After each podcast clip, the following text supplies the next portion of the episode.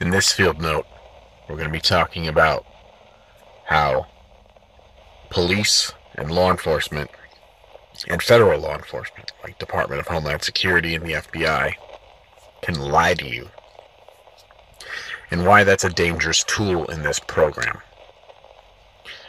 First and foremost, if you're in this program and it's for anything like blowing the whistle on something, or, um, you know, calling out someone's B S, like somebody with authority or whatnot, or maybe you were exposed to a leak and you tried to leak something to the press or what have you, um, you're going to find yourself going through quite a bit of what I call them filters. And the first filter is going to be to try to get you put in a psych ward. And how they're going to do that, they're going to gaslight you, they're going to terrify you. They're going to do all that ghost in the machine shit, where they're having your T V talking to you, like doing real-time deepfakes, and they'll fucking mess with your Alexa, make your Alexa start saying things randomly, like spooky things. They'll have your phone and your computers acting weird. They'll have people stalking around town and harassing you, saying crazy things, doing crazy things, exposing you to radiation, whatever. And they're going to get, and then people are going to break into your house nonstop. It's just fucking crazy.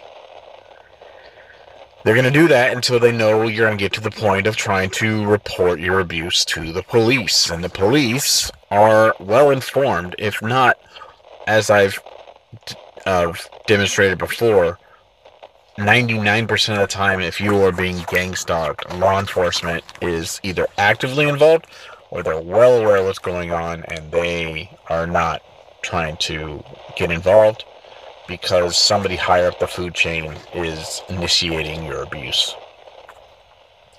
Regardless, uh, I was put through the first filter, which was to try to put me in a psych ward. And they tried to do that to me three times. Um, you know, and I was able to get through it, and they tried to manipulate me. They tried to convince uh convince me that, you know what I'm saying, I was just imagining this stuff, but it's like, no, I was there, I seen this stuff happen, etc. And um they tried to get me to say crazy things by playing word games with me so they could try to declare me, you know, a nut job, so then I could no longer say that people are doing bad things to me. They could just write it off and be like, oh, well, he's crazy, he's lying. So I survived that first filter. And the second filter was to try to make me feel like I committed a crime and that's why this was happening. And while I was going through this, I had all this gang stalking stuff happening. I, all this people breaking in, people shooting me with radiation, poisoning my food, all this ghost in the Michelle shit. I had people stalking me around town, saying crazy things. They were doing what they call it street theater. And uh, I was searching for a reason why this was happening. And they were feeding me narratives, different narratives, what have you. But they tried to make me feel like I did something that I didn't do. And part of that Uh, process of trying to make you doubt yourself, et cetera. I've, I've done many podcasts. One of the strategies, and there's many, you don't understand. There's all sorts of strategies to make you doubt yourself, et cetera.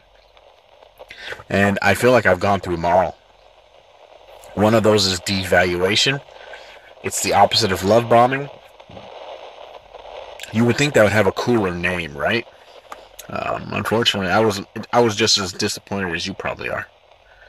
But uh, devaluing is the opposite of love bombing, or instead of uh, showering you with adoration, it's with uh, ridicule, et cetera. And people know about the practice in its more organic form of when people get cyberbullied and they end up like killing themselves. It's a real psychological, it's a real measurable behavioral science, uh, a thing, a, a phenomenon of behavioral science, and you can set your clock to it, and it happens. They devalue you. They make you doubt yourself. I go through all sorts of strategies, and if you've listened to all the podcasts up until now, you've you've heard me talk and touch on them. But why the police are going to lie to you to try to make you think you deserve your abuse all of a sudden is because they are trying to shift the narrative. What they're going to be doing is try to have you focus on not solving your problem, which is, let's say you were blowing the whistle on some police doing some fucked up things to you. Let's say that you were, gosh, you know, Um, talking to a newspaper about shit. Let's say you were trying to report some police to internal affairs. Let's say people got caught trying to extort you and abusing their authority at their I T job. Let's say you were trying to leak something to the press.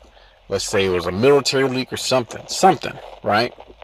They are going to try to shift your focus to anything other than focusing on the issue at ha- at hand.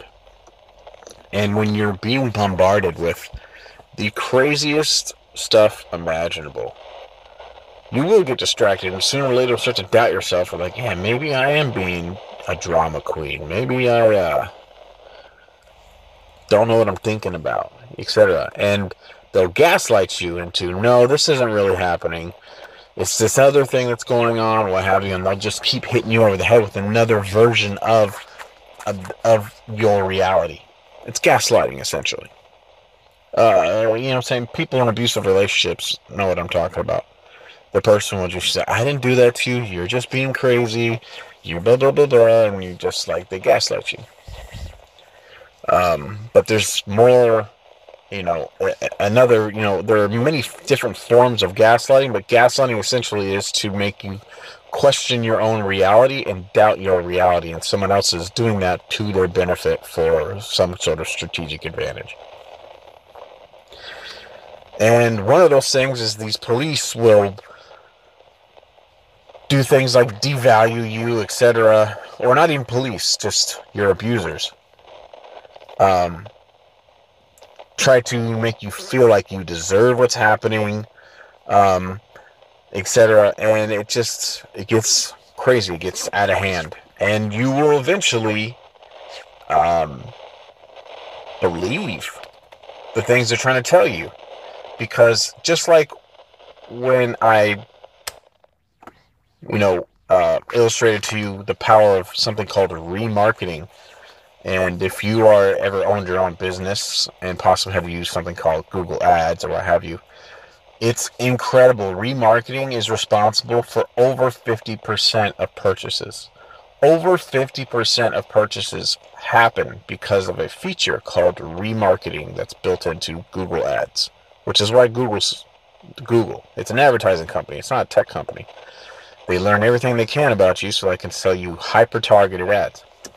And as I've said before, but I'm going to go over it for, you know, for um, this podcast. Um, remarketing is when, let's say you go to a website and you go to the shopping cart and you put, like, I don't know, a Shake Weight in your shopping cart. And you, but you don't purchase the Shake Weight, right? Um... And then you start surfing or whatever, and then two days later, all of a sudden you see the ads for the Shake Weight in your Amazon cart. And it keeps reminding you, hey, come back there and buy the thing. Come back here and buy the thing or whatever. And eventually you buy the Shake Weight. That is remarketing. Or let's say you go to a website to check out like a surfboard or, um, you know, uh, maybe you go to Fenty Beauty. And you're checking out, like, one of their makeup kits or what have you. And you check out the page or what have you. What they'll do is then now all of a sudden you're seeing ads tar- uh, customized for that thing that you saw. And you see it everywhere all of a sudden. And they're trying to remind you, hey, why don't you come back and come you know, come check this out, et cetera. Well, over fifty percent of uh, purchases on the internet happen because of remarketing. It's that powerful. And The same psychological phenomenon happens when you are hit over and over and over and over and over and over and over and over and over and over and over and over and over and over and over and over and over and over and over the head with a narrative that isn't true. You will start to break down, like I've said in previous podcasts. The um, willpower is is finite. It's not something that's just forever. Do you know what I'm saying? If people, everyone had great will, willpower, there would be no fat people. Nobody would smoke. Do you understand? Like, and everyone would do shit in moderation. And guess what humans do? Oh, it's the absolute opposite of that shit.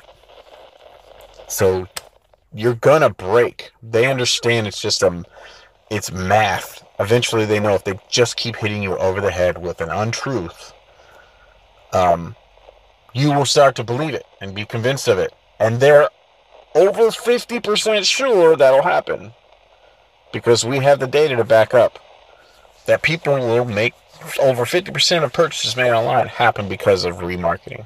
That's a significant amount if you think about how much money that is. So it is very significant, and repetition of a narrative over and over and over again will sell all sorts of things, like weapons of mass destruction. And for those of you who are Gen Z's or what have you, um that's how we got into the war in Iraq, and that's why your grandchildren, Gen Z, will be paying off the eight trillion dollars in war debt we accrued from being there for twenty years. eight trillion dollars is a lot of money. It's going to take a long time for the taxpayers to pay for that war. But if you just keep getting hit over and over and over, eventually you believe something. And um, I want, I got two clips to play for you, because it doesn't matter if I say something, because, you know what I'm saying, this is me, this is my personal, you know, this is my podcast or what have you. It's obviously going to be better if somebody else tells you these things. So here's, I'm going to play you two clips. One clip, they're going to be back to back. One clip is going to be a clip of a guest on the Joe Rogan Show, um, the Wrongful Convictions Podcast.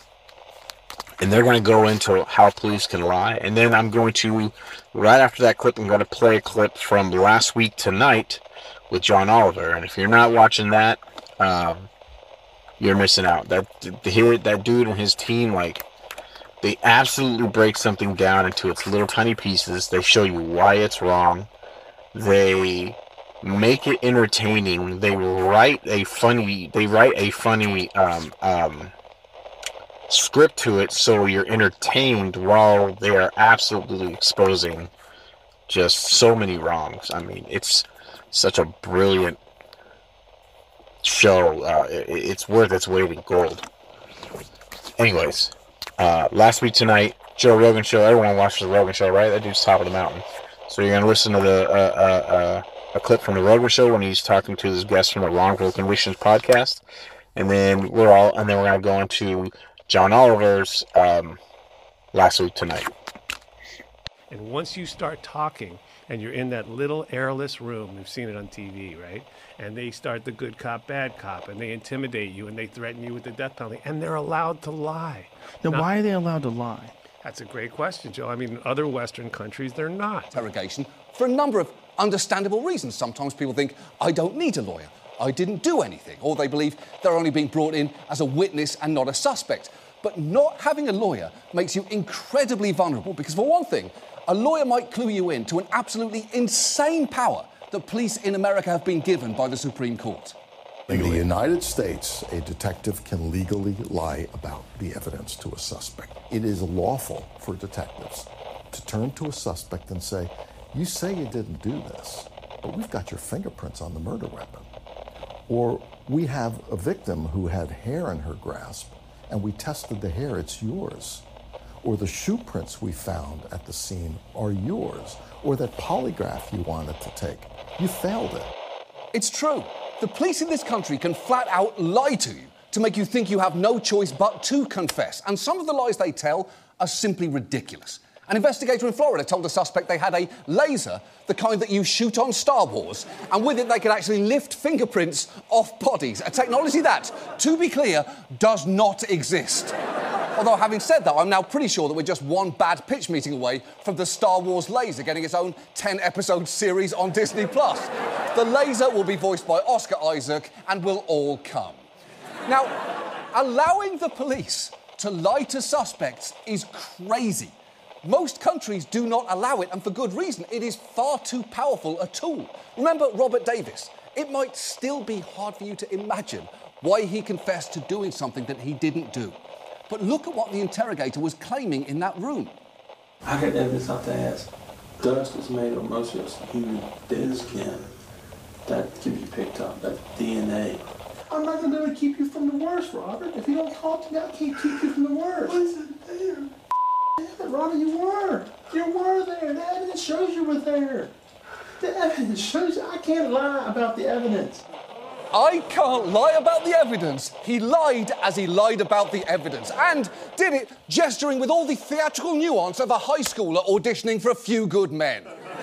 The overwhelming pressure of a police interrogation, coupled with their ability to invent evidence, can actually make people question their own memories. That happened with Christopher Tapp, who served twenty years in prison for a murder he did not commit and was heavily manipulated during his interrogation. I wasn't there. But the way I think you sounded to me like I was there. The police told me a few times that if there was something that horrific, you would definitely hide it and it'd go in your subconscious. It's just like me. Some of the real stuff that we see out on the streets, my mind shuts down on me because I don't want to remember it. I started second-guessing myself during all this. I started to not believe in myself or who I was. I don't know. Right now, everything I've been saying, what I think is right in my head, it's been wrong. That is terrible. And it is more than a little infuriating how that investigator convinces him of doubting his own memory by making it seem like it happens all the time. You half expect him to say, you know how you can't remember if it was the Berenstain Bears or Berenstain Bears? Or if Shaq was in a movie called Shazam? Or maybe it was Sinbad and the movie was actually called Kazam? That's what your brain's doing right now, but with murder. Brains are weird, huh? Now, not only do these people who are doing this do this because, you know, if it's law enforcement or what have you, it makes you not focus on getting the people who possibly are abusing you in trouble. It gets you to instead focus on threats that there's something the cops have on you to put you in defensive mode. Um, they do this so they, you know, and, and in many cases, law enforcement, when they initiate this kind of gang stalking on someone, Um, they will do this to run out the statute of limitations for their crimes. You understand? They understand that you only have like three years or what have you, depending on the offense, to nail these guys' ass to the wall um, because they did something. And they will absolutely stonewall you while you're trying to, even while you're trying to report these police who did something wrong to you or what have you, if that is the case, if that's the cause of your gang stalking. And, I mean, it's a pain in the ass to even just report police for their own wrongdoings. They stonewall you, they play games with you, they refuse to give you forms to fill out because they know internal affairs will end up reading those. Um, and I have a clip here from a Channel four News in Florida where they did an investigation to show, um, I'm just going to show a small part of it, but just dozens of police the departments in, Flor- in that area of Florida when they did this report threatened the people trying to file reports. Um, they played games. They asked, you know, all of a sudden the peop- they would start to ask the people who were uh, asking for a form if they were on drugs. All of a sudden, they did that to put them on the defensive, so now they're no longer thinking about trying to nail these cops' ass to the wall. And here's a clip. Against police officers. Now, live, this is C B S four News at eleven. We sent undercover cameras into dozens of police stations. We wanted to find out how people would be treated and what the procedures are for filing complaints against police officers. I-Team investigator Mike Kirsch is here now with his investigation into what some might consider police station intimidation. Police departments around the country, like here in Tallahassee, give citizens police complaint forms all the time, no questions asked. But walk into a police station in South Florida trying to find out how to file a complaint and watch what happens. Yeah, I wanted to find out how to file a complaint against an officer. I just wanted to find out how to do it. You guys have a form or something that I could take with well, me? Well, you got to tell me first, and then I got to hear what's going on. You got to tell me what the complaint is. Do you have a complaint form that I can, like, fill out or something like that? Might not be a, a legitimate complaint. Who decides that?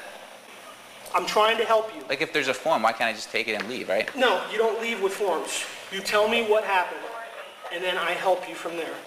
Do you have, you have an I D on you? Why? You know what? You need to leave, okay? You're refusing to tell me what you want to do, okay? You're refusing to tell me who's involved, where it happened, what transpired. You're not cooperating with me one bit. I was just asking if you guys have, like, a complaint form or, like, if there's some way for me to contact internal affairs. Why are you cursing at me? Where do you live? Where do you live? All right, first of all, if you're not going to tell me where you live, what your name is, or anything like that, right? I mean, if you're going to, like, I mean, if I ask you... Are you on medication? Why would you ask me something like that? Because you're not answering any of my questions. So I'm on medication? I asked you. It's a free country. I can ask you that. Okay, you're right. So you're not going to tell me who you are. You're not going to tell me what the problem is. You're not going to identify yourself. All I asked you was, like, how do I contact you? You said you had a complaint.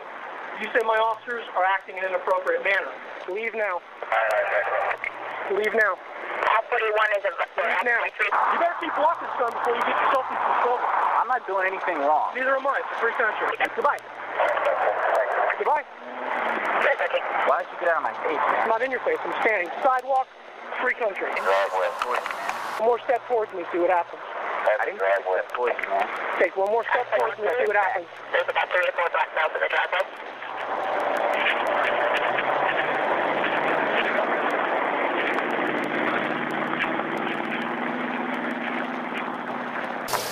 Now, going back to how these cops will also use the de- devaluing gaslighting technique, uh, which we did a podcast on previous to this one. It's the podcast right before this one.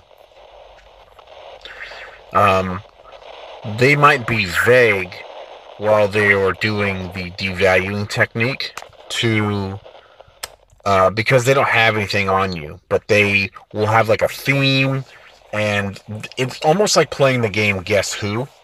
You ever play the game Guess Who, and you're like, does your guy have blonde hair? Does he have a giant nose? Does he wear glasses or whatever? They're going to play this game where they're going to try to feel you out to see if you might be paranoid of anything, um, as well as insinuating that they have something on you that you don't know about, and then they'll give you a little piece here, a little piece there, and what they're really doing is they're just writing a story, but if they keep you terrified while they're slowly feeding you pieces of this false narrative of why they're abusing you, right? Because, like I said, if they keep beating you over the head with something, unfortunately, the human mind, it doesn't have an infinite amount of willpower to resist that amount of gaslighting, and they understand that the technique requires a um, cons- uh, constant commitment. So they will just keep hitting you over the head with it, but they'll be vague with things, et cetera, um, because if they don't have anything, they don't have anything. Now, one of the things that'll happen if they don't have anything is then they will spread rumors about you to the community that match up to that matches up to the lie they're trying to sell you on. Now, why do they do this? This is a strategic advantage because, first and foremost, when people hear things from a cop or have you, they immediately think that they are not being lied to, that they are being told one hundred percent of the truth. Just because we have this idea that all cops are good, and I and I don't, and you know what, I I would hate to, I don't want this to be the, you know, some, I've had some comments that saying I, I, I dump on cops. I don't. It's just I've had a lot of unsavory interactions with them um, in the past ten years since my abuse started. And, you know, I understand they're protecting their own neck. And they're, um, it is what it is. Uh, I, I don't, I don't have a problem with cops. I don't, I don't sit there and I don't think in my head, like, cops are my enemy or what have you. There, it's, you know, my problem are just with assholes who happen to have that as a job title. It would be the dumbest thing possible for me to just put this blanket term that all cops are bad or whatever. But unfortunately, the way our, um, police state now has been set up over the past twenty years, um, ninety-nine percent of the time you're being gang stopped, police are actively involved in what's happening.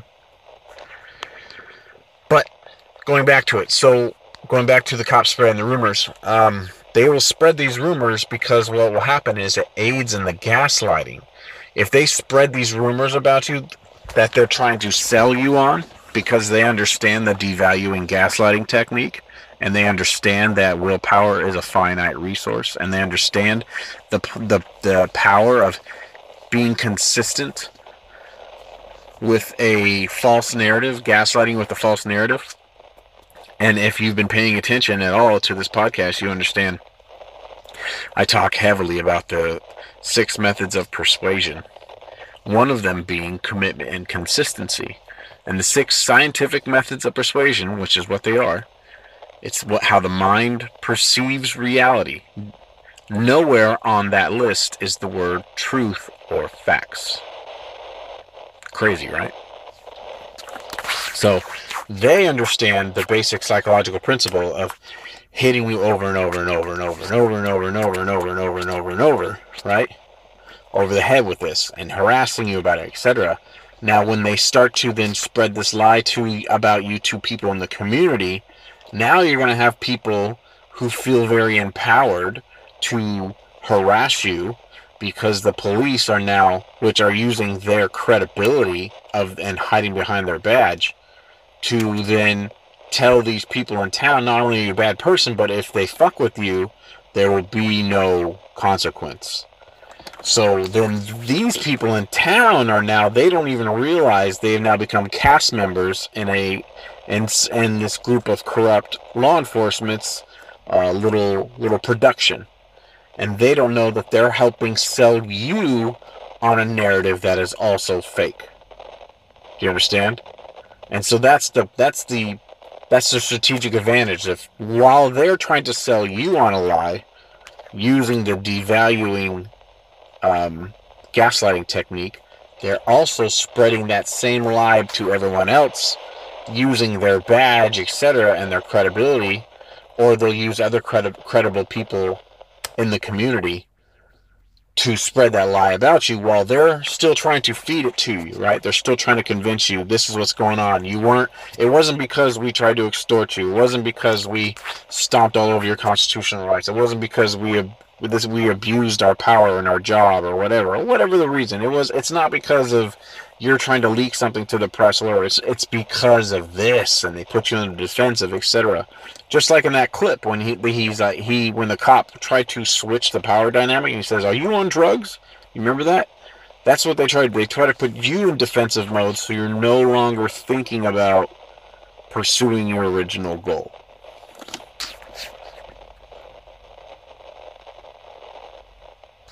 Now, I want to go ahead and talk about how they, uh, how a piece, one piece of bad information can spiral out of control. Now, why is bad information while you're going through this program such a danger?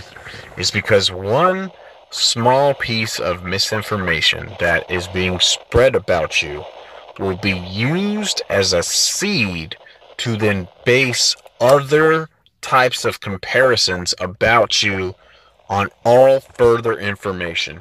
And if it gets out of hand and your abuse happens long enough, let's say years, right?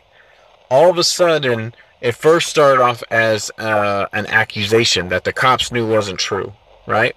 But now, a year and a half later, the game of telephone, people add things to some things. People who don't like you in the community all of a sudden hear things about you. They want to add their story. Then all of a sudden you become Hitler. It will go from a, a rumor that's that the cops know isn't true, right? And people are kind of, oh yeah, well watch out for that guy or whatever, right? And then it will just keep going and going and going, especially if the police are like, you can do whatever you want to him. He's a bad person. We just wanted to warn you about this guy, blah, blah, blah, blah, blah. People take that as a hall pass to treat you like a doormat. Why? Because people are terrible.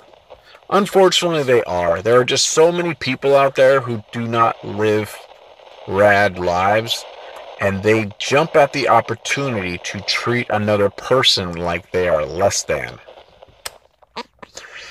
And this bad information can spiral out of control and then make people base so uh, all kinds of information on a total lie. And I want to use this story that just happened, believe it or not, of a company that's based here in San Diego called Genentech.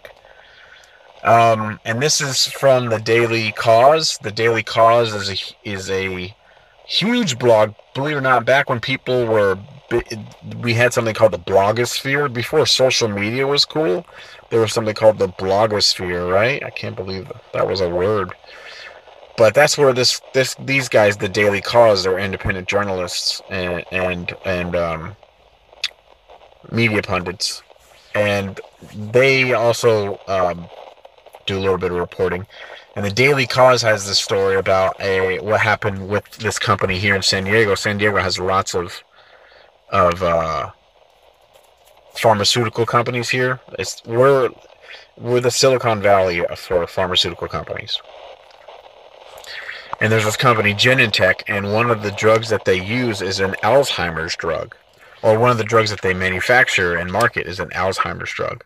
And I'm going to read the story. It says, last month, drug company Genentech reported the first clinical trials of the drug uh, crenezumab, a drug targeting amyloid proteins that form sticky plaques in the brains of Alzheimer's disease patients.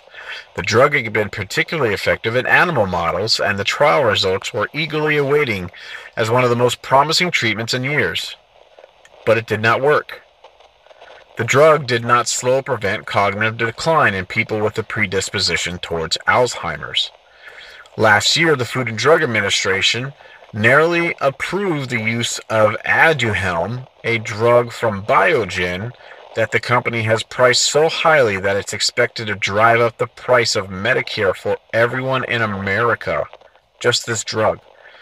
Even those who never need this drug, Aduhelm was the first drug to be approved that fights the accumulation of the plaques in the brain that um, cause Alzheimer's. What makes the approval of the fifty-six thousand dollars a dose drug so controversial is while it does decrease plaques, it doesn't actually slow Alzheimer's. In fact, clinical trials were suspended in two thousand nineteen after the treatment showed no clinical benefits, which did not keep Biogen from seeking the drug's, drug's approval or pricing it astronomically. Over the last two decades, Alzheimer's drugs have been notably mostly for having a ninety-nine percent failure rate in human trials.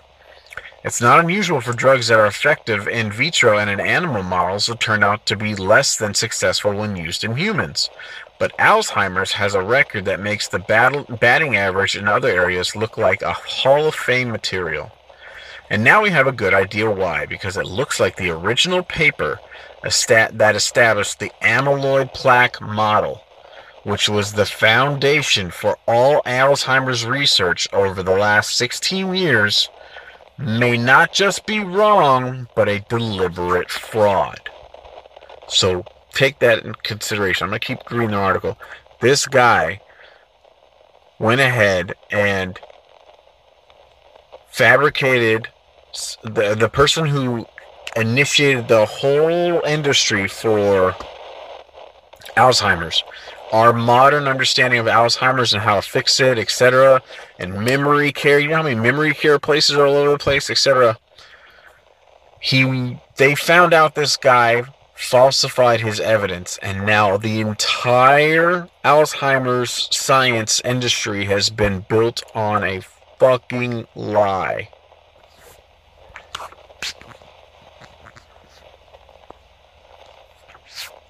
Let's keep going.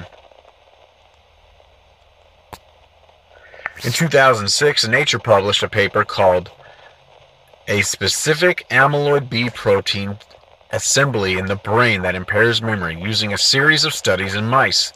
The paper concluded that a memory deficit in middle-aged mice were directly caused by the accumulation of soluble substances known as A B fifty-six. This was a specific form of a group known as toxic oligomers, and had long been, long been suspected as a possible precursor to amyloid plaques. The plaque that builds up in your brain, basically, that makes you forget shit. The paper then went on to directly connect that the condition to cognitive de- deficits associated with Alzheimer's disease independently of other conditions affecting the aging brain. The study didn't come out of nowhere. It only seemed that confirmed that one of the several hypotheses about Alzheimer's had been circulating at this uh, this hypothesis about Alzheimer's had been circulating for many years. After all, the brains of Alzheimer's patients do contain plaques that can sometimes seriously alter the structures of the brain. Those plaques do contain amyloids. It's not much of a stretch to suggest that those amyloids are a primary cause of the associated memory loss and dementia that Alzheimer's brings. Amyloids cause plaques, plaques cause damage, and damage causes Alzheimer's. That was the general assumption. That two thousand six paper was primarily authored by neuroscience professor Sylvain Lesny, and given more weight by the name of well-respected neuro- neuroscience Karen Ashe, both from the robust neuroscience research team at the University of Minnesota. It was Ashe who produced the transgenic mice used in the study, which generally do appear to have Alzheimer's-like symptoms, and that have been used since have been used as the favored animal models for a generation of treatments. On our website, Ashe called A B fifty-six the first substance ever identified in brain tissue and Alzheimer's research that is shown to cause memory impairment. That was based on the research. Let's keep going further. What intrigued Sh- uh, Schrag when he came back to this seminal work were these images, images in the paper that were supposed to show the relationship between memory issues and the presence of A B fifty-six appeared to have been altered. Some of them appeared to have been pieced together from multiple images. Schrag shied away from actually focusing on this foundational paper of being a fraud, but he definitely raised red flags. He raised those concerns discreetly at first in a letter sent directly to the National Institute of Health. Only when that letter failed to generate a response did Schrag bring his suspicion to others. Now, Science Magazine has concluded its own six-month review, during which it consulted with image experts, that they what they found seems to confirm Schrag's suspicions. They concurred with his overall conclusions, which cast doubt on hundreds of images. It casts doubt on the images, including more than seventy of Lesny's papers. Some look like shockingly blatant examples of image tampering, believe it or not, says Donna Wilcock, an Alzheimer's expert at the University of Kentucky. After reviewing the images, molecular biologist Elizabeth Bick said of the paper, the obtained experimental results might not have been the desired results, and that the data might have been changed to fit the hypothesis. Should this fraud turn out to be as extensive as it appears at first glance, the implications will go well beyond just misdirecting tens of billions of funding and millions of hours of research over the past two decades. So basically, these two people got together and fudged some images and then made up a, made up a story based on these images, this Ashe and this other scientist, and then never changed the story. And now years have gone by, and now everybody's looking at the the cause and the science, et cetera, of Alzheimer's all wrong. And that is what I, that's how, why misinformation being spread about you, one little thing, after a while, can get out of control.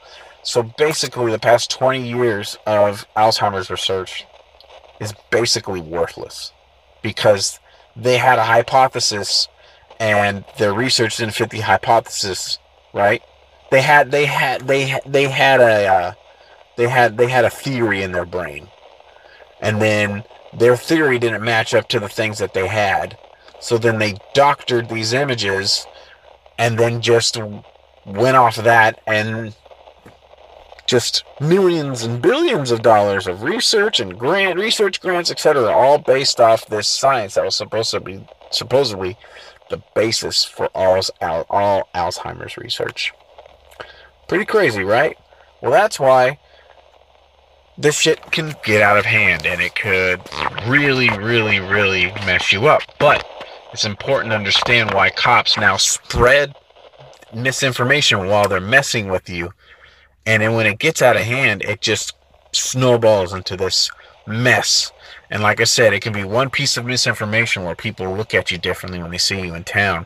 But two years down the road, five years down the road, now you're you're fucking Hitler and pushing old nuns down the stairs while lighting bags of kittens on fire. Like, it just gets out of control. And, and that story about Genentech is a great example how a seed of some misinformation about someone can just exponentially go bananas. So that only compounds on them using the devaluation technique while they're trying to convince you that you actually deserve this abuse for whatever.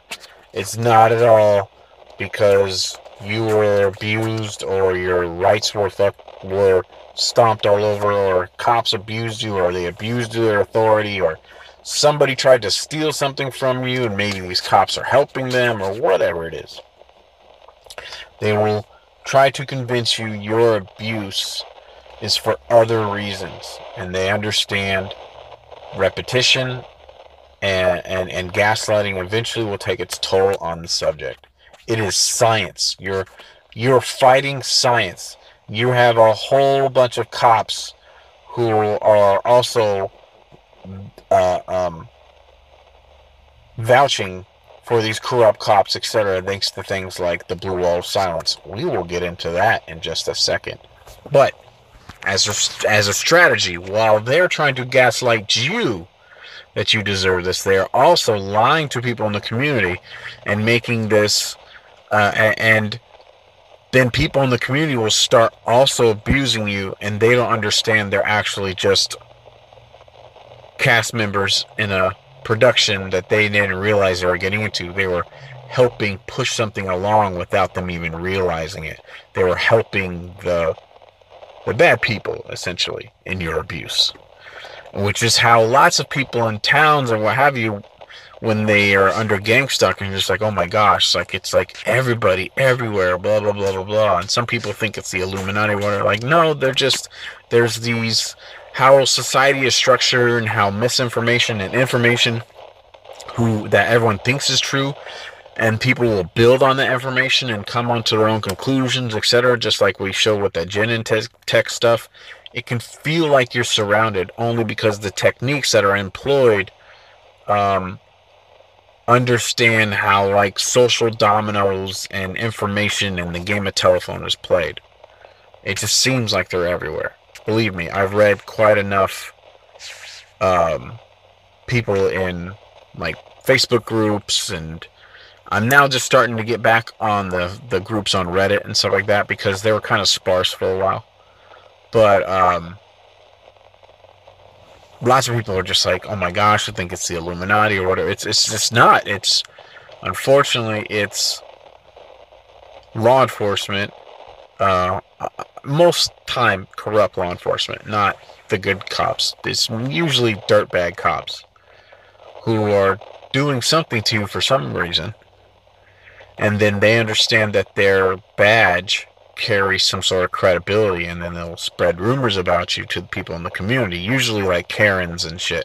You know, just broads who, they don't do shit between the hours of, you know, eight thirty when they drop the kids off until, like, fucking Doctor Oz comes on or some shit.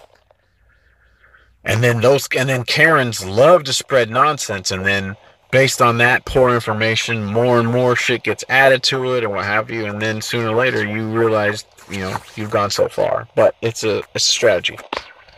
Now, they will wear you down until they think you've swallowed their get their devaluing gaslight gaslit narrative that you deserve this abuse for whatever reason, you did something or whatever, even though they might have the evidence to prove the otherwise, and they know it, and they just want to make you think you deserve your abuse. Like I said, like, to change, put you in defensive mode, have you not thinking about your original problem, kind of like how they did to that guy who was trying to file a complaint, and then all of a sudden the cops started asking him if he was on drugs or taking drugs, et cetera. So to put you in defense mode. Um, but yeah, once they get you to swallow it, well, uh, you know, now, now that's, now they're really going to hit you hard. Now, in my case, when I was going through this, they tried to convince me of all sorts of crazy shit, that I committed hate crimes, that I tried, that I threatened a president. They were just, they were looking under every rock to try to make me not focus on what happened and try to make me think I deserve this for whatever reason. They were trying to see what it is they could convince me that I did to convince the, the, um, they're trying to convince me what it is I think that I could have done. And then once they were convinced I was sold, they will put all their eggs in that basket and just dogpile on that. Then the rumors initially that they spread, they will just, they'll pour gasoline on them and then spread them like wildfire. It just is what it is. But once they convince you of the, of something that even they know is not true, they are going to go absolute ape shit on you. Now, if they can't convince you, um, they will definitely, like in my case, they will circulate clips of all these cops, while I was being, well, my, the people who were messing with me, believe it or not, this is crazy. I had to find this out the hard way, just by trial and error, going around to different uh, law enforcement agencies, federal agencies, et cetera, and feeling them out. Um, you know, I and I had local cops on, uh, involved in this. Um, and like I've said in previous podcasts, my situation is one local situation ended up kind of car crashing into a much larger situation, which were on, which were not at all related, but they became related once this third party came in, uh, came in and was like, yeah, we were observing this. He said these things, and he should know these things. And then after that, literally overnight, while these guys, while these cops and these local military guys who were trying to extort me, and, and a couple of, like, D H S guys, Department of Homeland Security guys, that, that I partied with before, I fucking partied with these dudes, believe it or not. Uh, uh, years before this even happened. Anyways, long story longer, uh, once I brought up something while I was being grilled, because these guys were trying to, you know, they failed to extort me, and now they're trying to figure out how they were going to weasel their way out of it. I said something um, that was unrelated to this case, and then a uh, third party um, entered the chat. And then overnight, all of the people who lived in all the apartment units all around me all moved out. And within forty-eight hours, I had a whole new group of dudes who looked like ex-Navy SEALs or some shit, living all around me. When I would when I would go outside to my patio, they would all go outside to their patio and just mean mug me. Uh, they made their presence very well known that they were there to observe me. I was I was to stay home at all at all costs, et cetera. Um, it was crazy, like almost overnight, just because I said these fucking magic words. And then it, everything shifted focus. And then the new people that came in after I spoke up about that J F K Junior thing then started to work with the local people. But the local people still had their reputations to to uphold. So, if anything, they won the fucking lottery. Long story longer, if they can't convince you, while they were while they're abusing you and trying to, you know, convince you that you're the bad person or whatever, right? Because they understand how effective gaslighting is. They're most likely now uh, going to, because this psychological abuse really breaks you down. And when they're also giving you things like psychotropic drugs, they will start making you O D on like antidepressants, et cetera. If you didn't know, if you O D on antidepressants, some people, or actually a lot of people, believe it or not, have the opposite effect. And what happens is you become manic depressive, which means you can just get into these crazy fits, et cetera. But it's a side effect for somebody who does not require these drugs.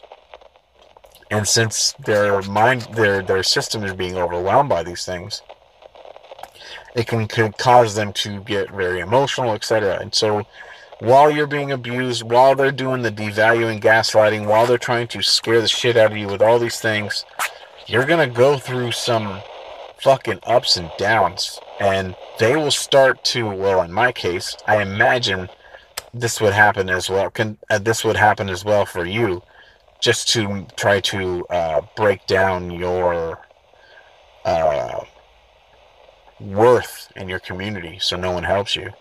They started circulating clips of me going through breakdowns, et cetera. But people didn't know. They were they were just they were given improper context for things.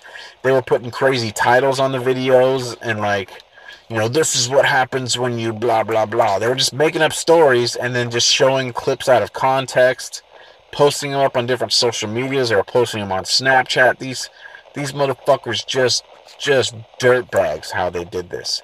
And people didn't understand. I was being drugged. I was being manipulated. I was being gaslit. Uh, eventually, you become disillusioned because you're just surrounded by these fucking assholes.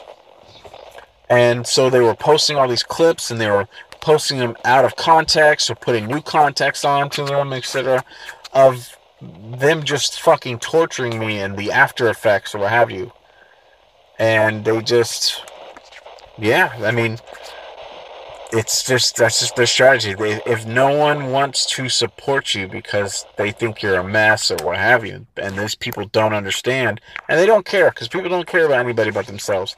If they don't understand you were being put through the paces, you know, these things look weird, and it, it only adds to all the stuff that they were spreading about you, what have you. But all cops really care about is, well, corrupt cops. All corrupt cops care about when they're putting you through this. Corrupt law enforcement. I don't just signal out cops, because I was getting harassed by Department of Homeland Security, all sorts of people. Um, is just not going to jail. If you're in this program and it's because, you know what I'm saying, your rights were abused and then all of a sudden they wanted to avoid incarceration or paying you something or what have you. Um, we go. I've gone over this story about... Um, Uh, I think it's called Stephen James in the U K, where he got murdered and then the cops messed up the murder investigation, and to cover their own ass, instead they smeared the family of the murder victim because they didn't want to look like they were slipping. Like, cops and law enforcement, they do these things for all sorts of crazy reasons. It's their reputation. Um, you know, they also don't require, you know, uh, any kind of criminology degree, et cetera, to become a, a, a law enforcement officer, so... You know, basically, you just have to get all D's in high school. So there are some people who end up enrolling who aren't the brightest, and all they care about is not having to pay for their fuck-ups.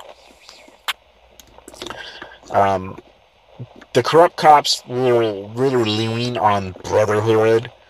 Uh, it's called the Blue Wall of Silence. Uh, it's been given a name by the media, but it's really just a, like a no snitching policy, like some like local dirtbag gangs have. It's there's there's no there's no like blue code, or it's just they're just they're just scared little girls, and they they just have this whole culture of intimidation. And then eventually the bullies in those systems move up the ladder. And then, you know what I'm saying, then you have, that's how you get departments full of people too afraid to call people out. And then the corruption gets out of hand. Um, in fact, the Blue Wall of Silence, I guess you would call it, or cops going out of their way to defend somebody who committed a, a horrendous atrocity. Here is a clip, believe it or not. Now the um, the video clip they bleep out every time the, every time these people start cussing, because I guess this clip also made it to the media. This is the one I could find. But the night that George Floyd murdered, uh, I'm sorry, the night that George Floyd was murdered, Derek Chauvin, the cops came to his house from departments all around the state and formed a literal human wall around his house. Here's that clip. Look how many people are defending this killer's house. Look how many are defending this killer's house. Look how many are defending this killer's house. Look how many are defending this killer's house. Look how many. Look how many. Look how many. Look how many are de- defending this killer's house. Look, look at this. Look at Look, many. They're defending a murderer's house. They are defending a murderer's house. Look at them. Look at them. Murder somebody and cover up. Sleep at night. Look at her ass, just got maced by. They ready to do it to all the rest of us too. Y'all know. Wrong. So yes, there will be lots of people in law enforcement, what have you. Let's say you're in this because, you know, law enforcement are involved, which ninety-nine percent of the time some law enforcement or federal law enforcement agency is involved. It just is. Um, you have to now, because of this kind of now no snitching, stop snitching kind of gang member type mentality. They call it the Blue Wall songs. It's not. It's just like it's just like some gang with the stop snitching shit. Um, because of this, you know, you have this now perverted ide- uh, ideal uh, it, that is within lots of law enforcement agencies, where they will just blindly protect someone who committed heinous, heinous crimes. It's crazy. It's super crazy. Um, in fact, here is another clip, because I just want you to understand how out of control this gets. If you have problems with just some people while you're going through your gang stalking, or, you know what I'm saying, you're dealing with a federal law enforcement agency, and when you have feds messing with you, bro, they get a blank check to just nuke your whole life. And eventually, they like how that feels. It becomes their costume. Just shitting and dunking on you every day, and you become their little punching bag, and it gets out of hand. But then you have this blind loyalty built into uh, law enforcement agencies, and that's how some of this gang stalking stuff, which may have only should have lasted, if anything, like I said, until the statute of limitation runs out, like around like twenty, twenty-seven months or something like that. Um. For these cops, it ends up going on much longer, because now you have this weird culture where you mess with one, you mess with all of them, and then they're worried now that even though they, they ran out the statute of limitations and you can't hit them back. And like I said, this could be for whistleblowers, et cetera. You know what I'm saying? Because if these cops are, are told, hey, you're allowed to mess with this guy, he's making the government look bad or whatever, they end up losing their minds, just like the people that usually local cops will tell that they're allowed to um, you know, have a field day with you. These cops are the same way. They're allowed to just, oh, so we can just walk all over this dude? And they just lose their fucking minds about it. It's crazy.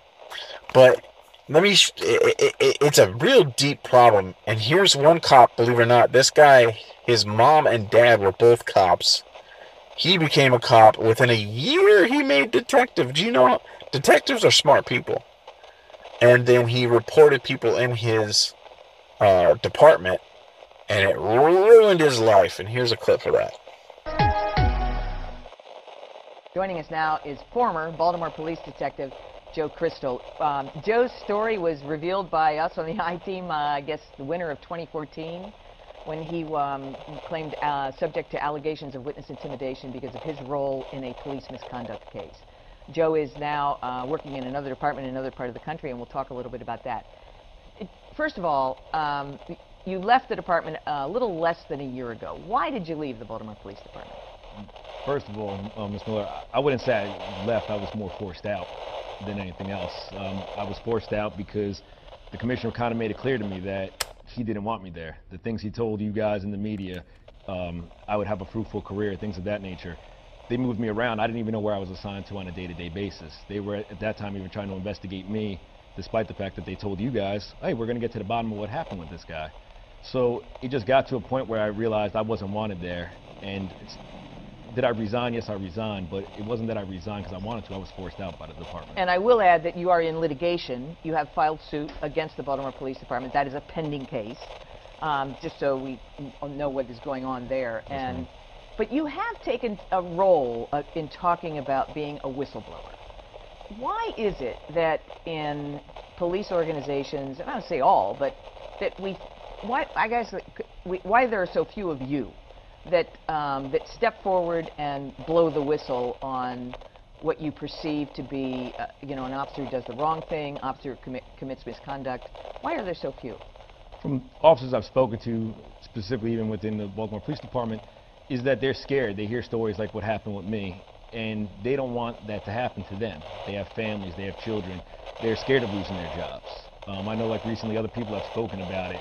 Even uh, Sergeant Lisa Robinson, when she spoke about some of the officers in the Freddie Gray thing, they said Baltimore City has a stop snitching mentality.